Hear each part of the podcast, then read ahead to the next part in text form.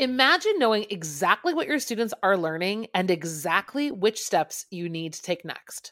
Join us in Down with the Reading Quiz to craft meaningful and productive formative assessments that move away from gotcha moments of basic recall and toward assessing what your students actually can do.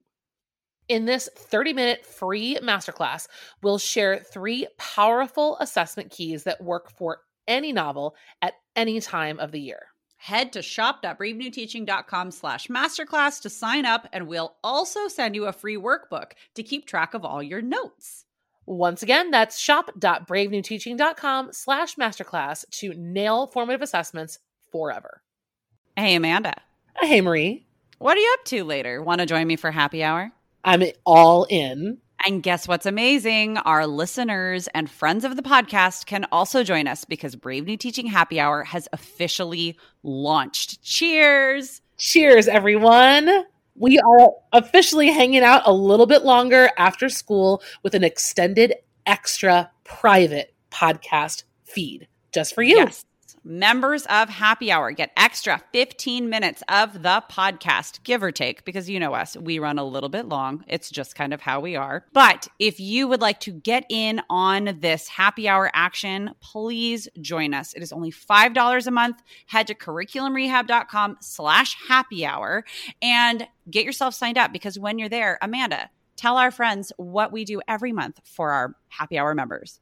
I think my favorite part is coming up with a new free resource for our listeners every month and then we pretty much break down that resource and how to use it. We also like to have guests on to do extended episodes and even Q&A that's just for you about that resource. It's really exclusive and super private just for you. So if you are like us and you like hanging out, you like chit chatting about all things that are teaching, teacher life, and everything under that umbrella, join us for happy hour and we will see you there. Bye. Bye. Well, hello and welcome back to Brave New Teaching and welcome to the second in our four part series entitled The Best Thing I Ever Taught. Hi, Amanda. Hello, everybody. I almost said the best thing I ever ate because that is what we are. That's our inspiration, the Food Network show, the best thing I ever ate. Yes. And I guess I'm hungry. So there's. I could go for a molten chocolate lava cake right now. I could go for like an Italian sub. Ooh. Right? So, like, yeah. Amanda and I were just before we hit record talking about the weather, as we are wont to do, being from very different parts of the country. True. I'm in Southern California and she's in a suburb outside of Chicago. So, like, very different. And it's mid October. So, like, it was 93 here the other day. It's going to be 80 today and like down to 70 tomorrow. And I'm like reveling in the idea that I might wear sleeves Oh, and word. Amanda said it snowed last week on Monday. Yeah. so, so our food cravings are also very much telling of the differences of just like where we're at. One time we had a class party and I made chocolate lava cake in the crock pot because you basically do like the way you make it is Bro, you put you're cool. I was cool. Oh my gosh, this is way before I was like aware of how cool I was too. Like I, the glory days are so far behind me. But you basically take like chocolate cake mix and instead of mixing it with the like eggs and oil or I don't know, I can't remember the exact recipe, but the center of your mix you put chocolate pudding. Yeah, I've seen this. Yes. Yes. So it was amazing. raw, it's just lava. Yes. It's just lava. I don't. It was pretty cool, and it was it was really uh, a wonderful crowd party. This is like way before COVID, right? Like everyone's scooping cake out of the same crock pot, kind of thing was happening. What? Uh-huh. I mean, I guess scooping is not. It's really, really not that bad. But it was, just, it was just more the way that you were starting to get into like the nitty gritty of scooping that I was like, but that's not actually what we're here to talk about today. But this is the inspiration. we've we've derailed already. So you know what? Either you're here or you've changed no. your episode. Listen, I'm not sure. Listen, we are talking today about the best thing I ever taught, group work edition, and this podcast is an example of group work. And sometimes Duh. in group work, students get off task, like we just were, and then you rail it back in and you give them the skills that it takes to get back on track. There, did I do it? I think I think so. Listeners, eh? Listeners, did we did we do it? They're shaking their heads. No, they really are. You know what they want us to do? Cue the music.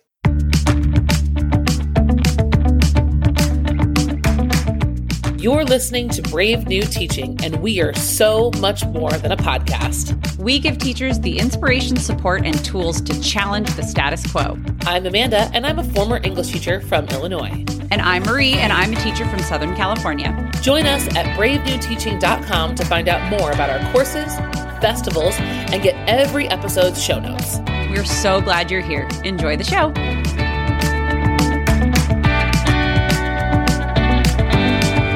All right, friends, group work. The dreaded or maybe idolized, I don't know. It depends on how you feel about group work. It depends on what part of the year you're at, the way you feel about group work. It depends what students you have in front of you, their age, what you expect them to get out of group work. I personally used to detest giving students group work. And now collaboration is one of the like pillars, as we say in curriculum rehab, pillars of my teaching practice is student collaboration. So, my, what a 180.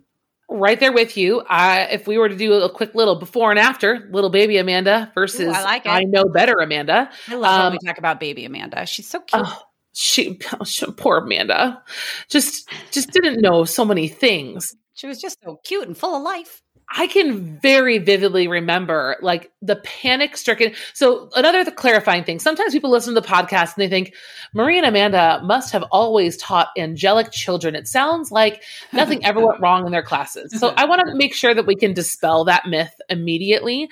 For the duration of my career, I taught gen ed kids. I mean, I've taught other things as well, um, but I've taught generally every kind of behavior and mostly students who needed me to rein it in. I mean, there was not a day that went by that I didn't have a strict routine procedure in place. And when they weren't, things were definitely falling apart. So group work was one of those things that I felt like I had to hyper organize, right? In order for everyone to not fall apart, planning a group work lesson, I felt like I needed directions on the board, directions on the handout, something to collect every five seconds. And it, all of a sudden, like one little single class period lesson was so involved in the planning. I created all this stuff for me to be responsible for grading.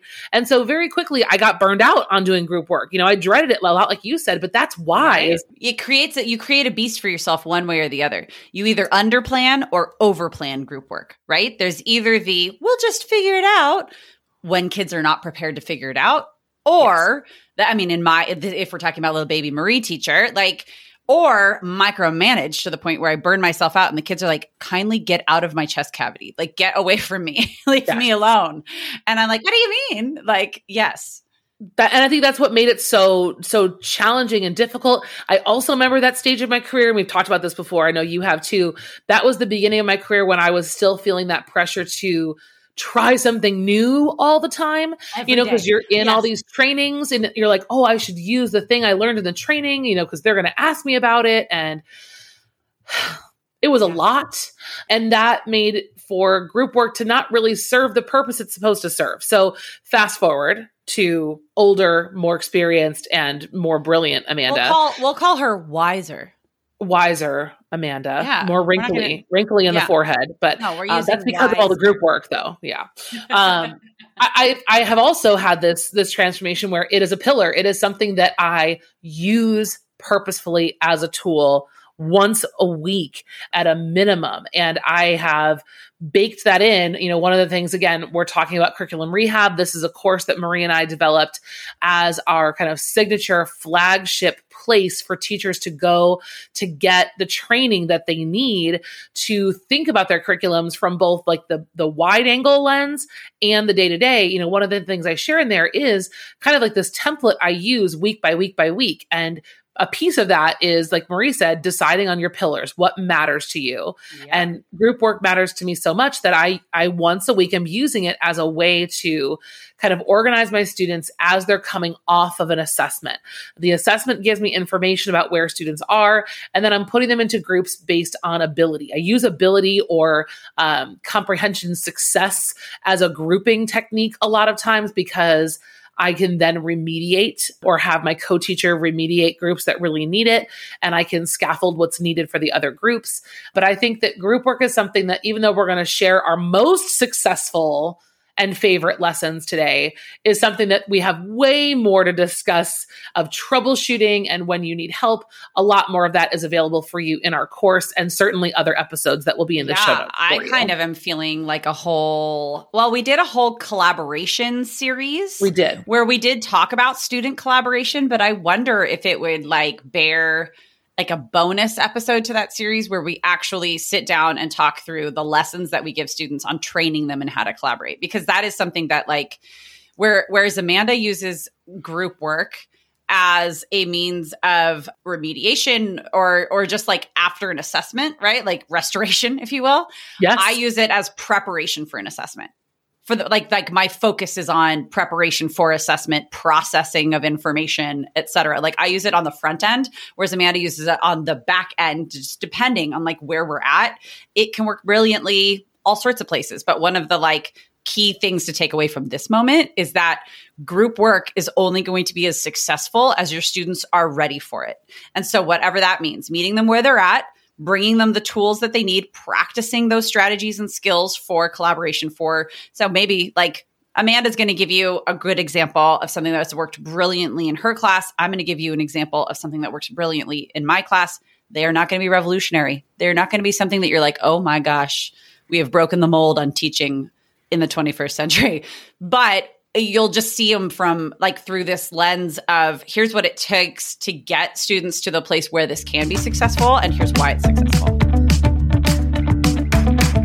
Please excuse this interruption, listeners. We have something that we want to tell you about. It is just about November. It is about that time of year where you start thinking about gratitude, maybe gift giving, maybe the different things in your life that give you the warm fuzzies.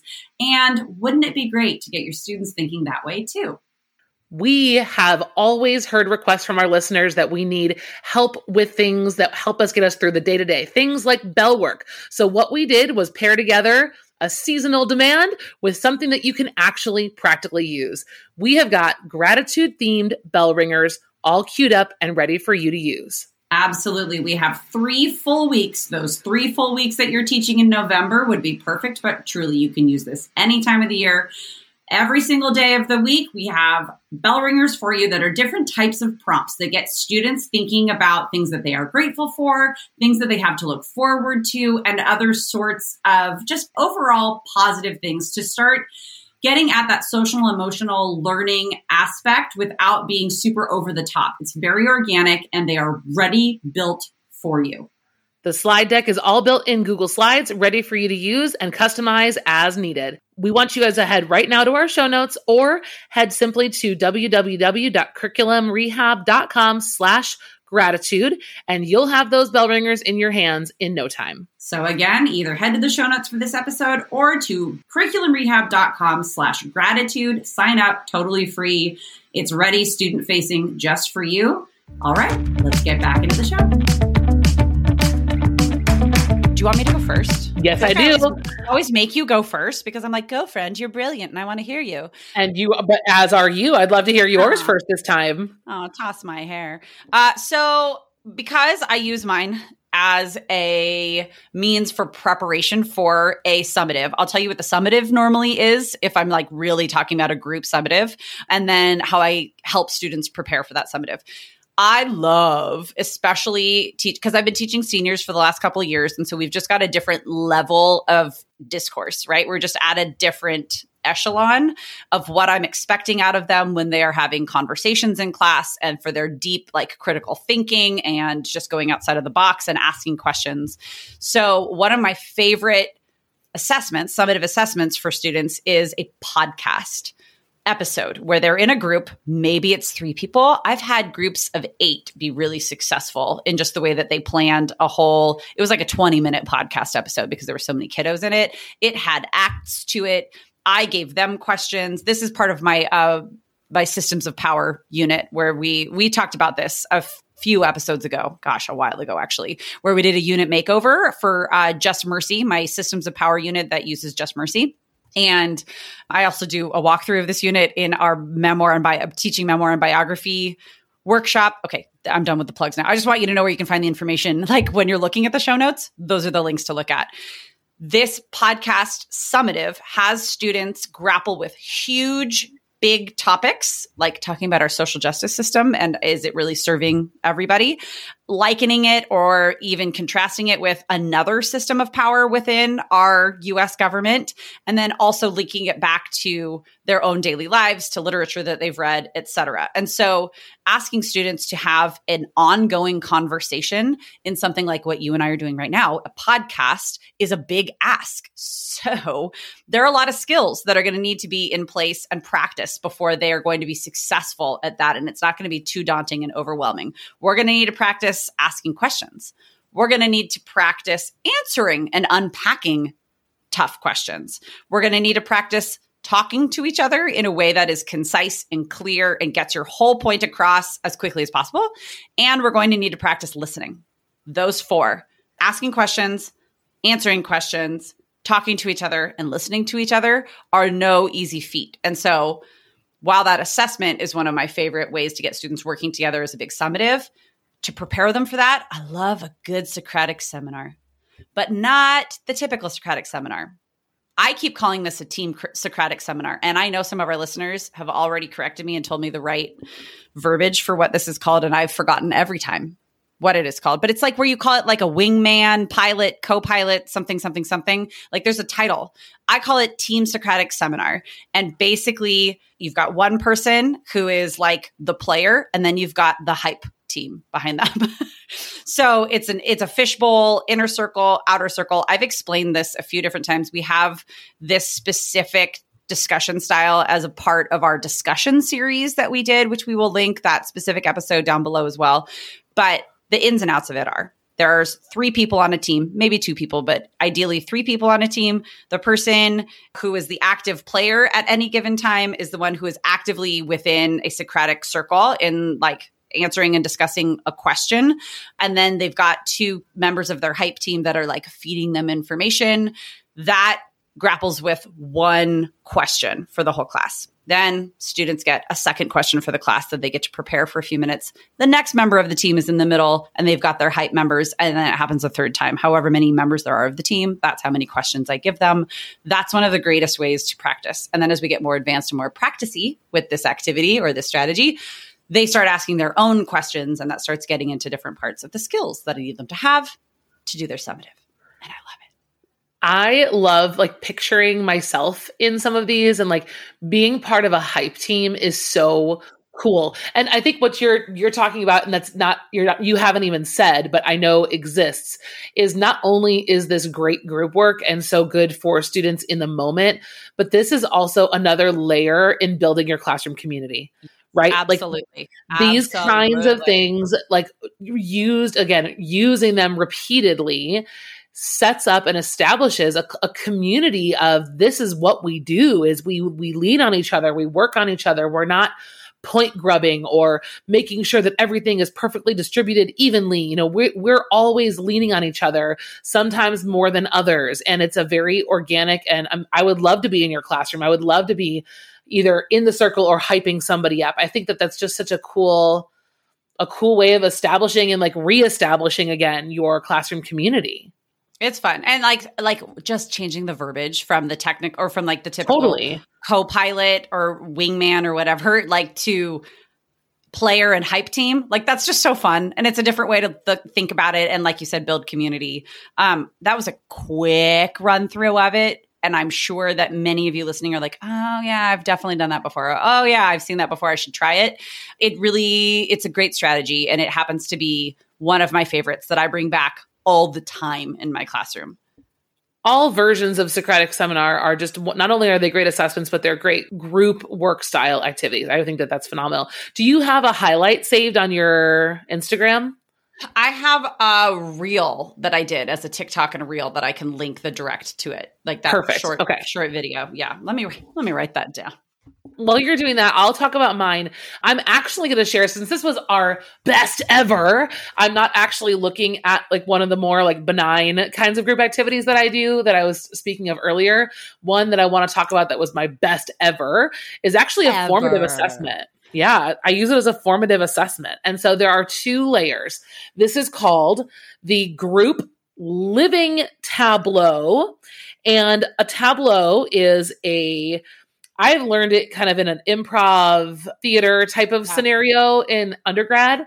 And the idea is that your group, their responsibility is to recreate a scene, but they're doing it as they're going to stage themselves as a still image. So they're creating a still life, a human still life of a moment in what they've just read. So it requires a couple of pieces. So the first piece would be the prompt, right? So you're going to ask them, let's say something very simple, like, what was the most crucial turning point for Walter in Act One of Raisin in the Sun? Right? Or in acts one and two, like maybe you're going to give them more uh-huh. space to choose from. Um, and so you're going to ask them a prompt that's, and they're going to have to answer it with a scene or a moment. And that will be what the group has to construct. So the first level is going to send them back to the text. That's something that we're always trying to do with group work is it's their second time or their third time going backwards into a text that they've already read, they've already processed, and now they're going to do it with their group which ensures like I, I don't really love doing brand new text in a group. There's no way to guarantee you know that everyone's really got what they need. So again that's another reason i like doing it on the back end it's a little too much. Yeah. It's a little, yeah. And it depends on what you need to get out of it. But in this case, I want them to go back into the text and pick out the scene. Or I've given them a list to choose from to make it even simpler. And they're going to choose the scene that best answers the prompt. And so within the group, you can do this again, depending on the comfort level of your classroom and how your students are self sufficient or not. You can assign roles giving kids very specific jobs within the picture. You can just say, do it. Um, but typically, I like to have a simple rule of one student can sit out of the picture because that person will be the narrator. They're going to narrate the picture, right? So everyone else has to be in it and they have to be an active object or person. And so once they've reread through the scene, they're going to answer a few close reading types of questions around tone, mood, right? Like movement, like where things are going to be. Um, if they need to create a prop that that's not already there, that's really important. Um, like, for example, I know a lot of my students like to do the scene where, um, if we're speaking about A Raisin in the Sun, uh, where Ruth and Walter have their fight over the eggs. So many, many a time I have students trying to, you know, cobble together a frying pan out of, you know, duct tape or something. And uh, because you know, kids like, I want to be the egg. And I'm like, I just don't know if the scale is gonna work on that one so much. So tell me your uh, motivation uh, as an egg. Yeah. But yeah, so they they recreate the scene and everyone has to be in it. You could be the you could be the refrigerator and just standing there. Uh, you could be Ruth, you could be Walter, you could be the frying pan, but everyone has to be in it. And then when it's that group's turn, they go up to the front of the room they create the, you know they put themselves in their positions where they're supposed to be and then i will say three two one freeze. And so they're not allowed to move which of course always gets a little giggle, right? Because you know somebody can't hold it together. Um, but then the narrator, the narrator's job is to walk us through the scene, showcasing who's who, what's what, and how all of the decisions were made, and then basically orally responding to the prompt of this is the scene, this is why we chose it. Here you can see this, here you can see that and then we take turns. So everyone gets to see each of the living tableaus. Of course, I take a picture so that there is a memory of what it was. Um, and from there, you have a lot of choices. You can have students go back to their groups and write something formalized. You can have them do this in a lot of other ways they can continue to respond or you can just be done. And then i i sometimes will add flipgrid as a piece. Sometimes if we can't come back together in a timely manner i'll just send them off to go make their tableaus record themselves doing the walkthrough and then we watch all the flipgrids.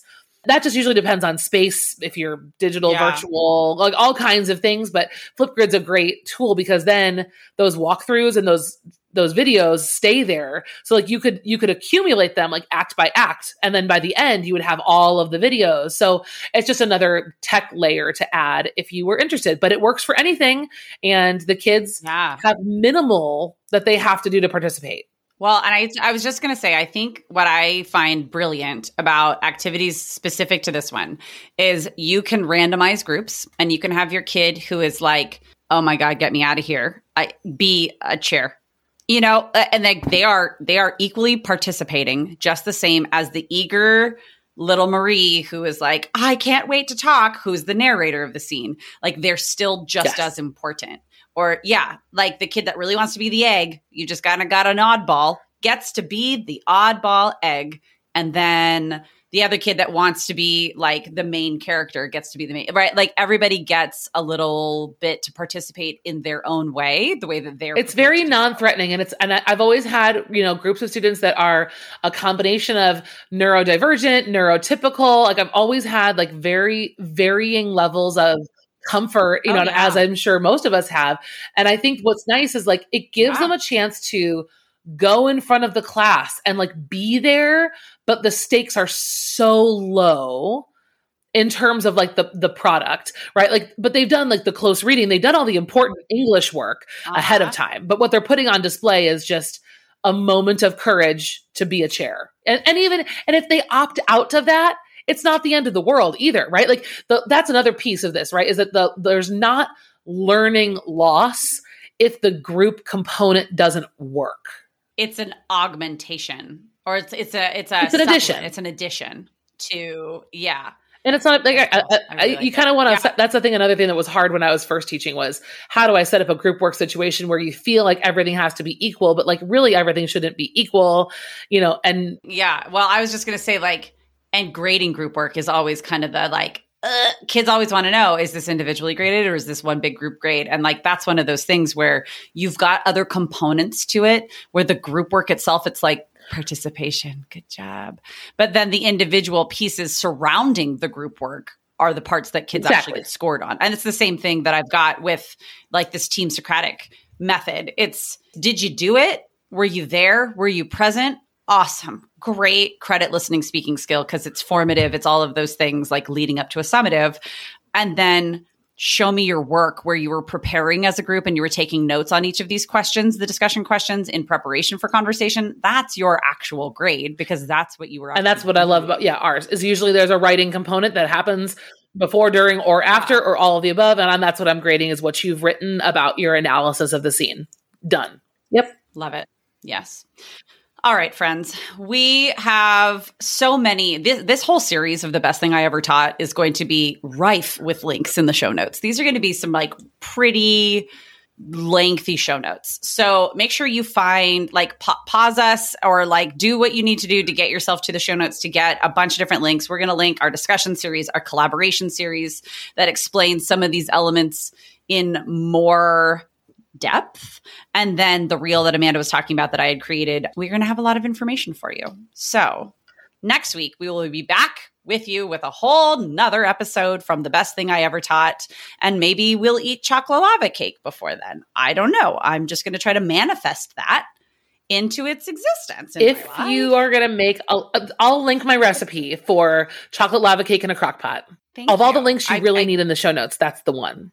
I mean, I would just like to manifest an Italian sub first, like a nice cold with like chopped pickles on it Mm. and like vinaigrette. I don't know, man. I don't know how that one's gonna work out, but like I might be going to get a sandwich today. So Do you guys have Jersey Mike's out there? we do. I was just thinking about Jersey Mike's. Get out of my head. I think I might be ordering a little Grubhub in a minute I guess. here. I guess we've made a plan. You know what, friends? We're gonna let you go because we have lunch plans. Okay, bye. And, uh, thank you so much for joining us. Check out the show notes, and we will see you next week after we have a big, huge sandwich and some lava cake. See you next time. Bye.